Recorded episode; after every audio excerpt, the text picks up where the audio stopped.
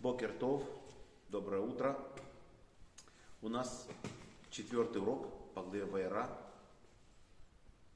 Да хороший шедух Арон Арье бен Двойра. За поднятие души Яков бен Нахум. Владимир бен Григорий. За здоровье Светлана Батклара и Полина Перла, Соня Сура. В главе Вайра начинаются чудеса. Маше и Агарон идут во дворец фараона. С ними идут еврейские насмотрщики, люди смелые, которые свои жизни отдавали, их избивали египетские надзиратели, они все равно не заставляли сынов Израиля делать то количество кирпичей, которое фараон на них наложил. И даже они, такие смелые люди, не выдерживали. Настолько была страшная опасность подходить к этому дворцу. Мало того, что там охрана очень страшная, так еще и звери дикие кругом.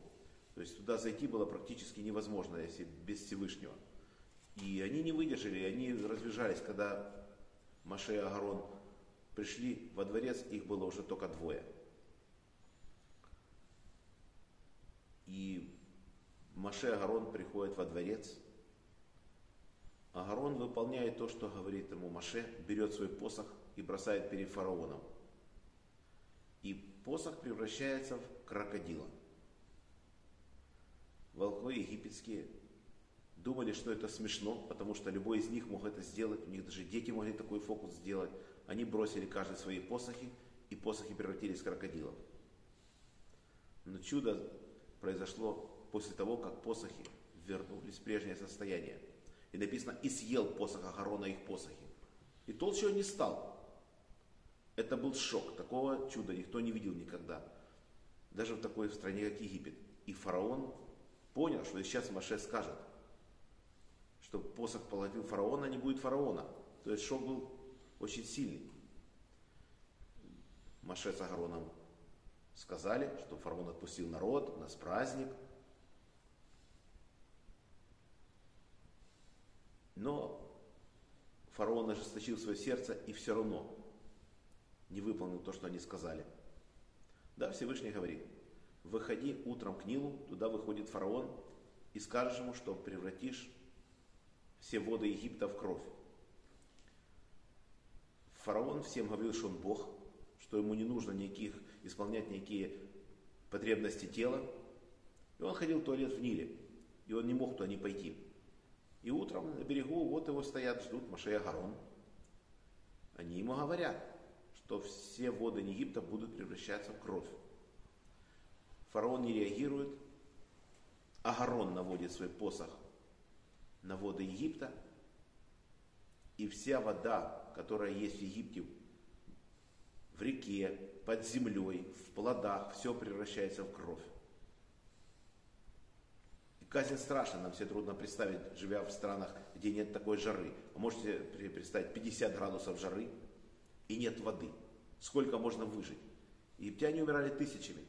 Они ископали все берега Нила. Ничего у них не выходило. Это была страшная казнь. Ее нельзя никуда применить, эту кровь. Приходили они в страну Рамсец, землю Хашем. Пожалуйста, обычная вода. Берут воду, только взяли воду, ведро начерпали, кровь. Если берет еврей воду, вода. Если египтянин кровь.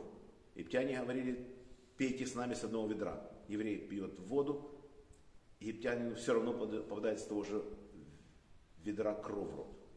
То есть это была гибель, не, казнь неимоверная. Египтяне начали покупать у сынов Израиля воду, тогда не, не превращалась кровь. И так Всевышний начал возвращать нам Израиля то, что египтяне у них отобрали за 500 лет жизни от рождения нашего праотца Авраама до сегодняшнего времени, когда идет эта казнь. Египтяне все у нас отобрали. У нас не было никакого имущества, мы были рабами. Имущество раба – это имущество хозяина. Поэтому Всевышний начал все нам уже возвращать с этой казнью. Все, на, на этом наш сегодняшний урок заканчивается. Всем всего самого наилучшего. До следующих встреч.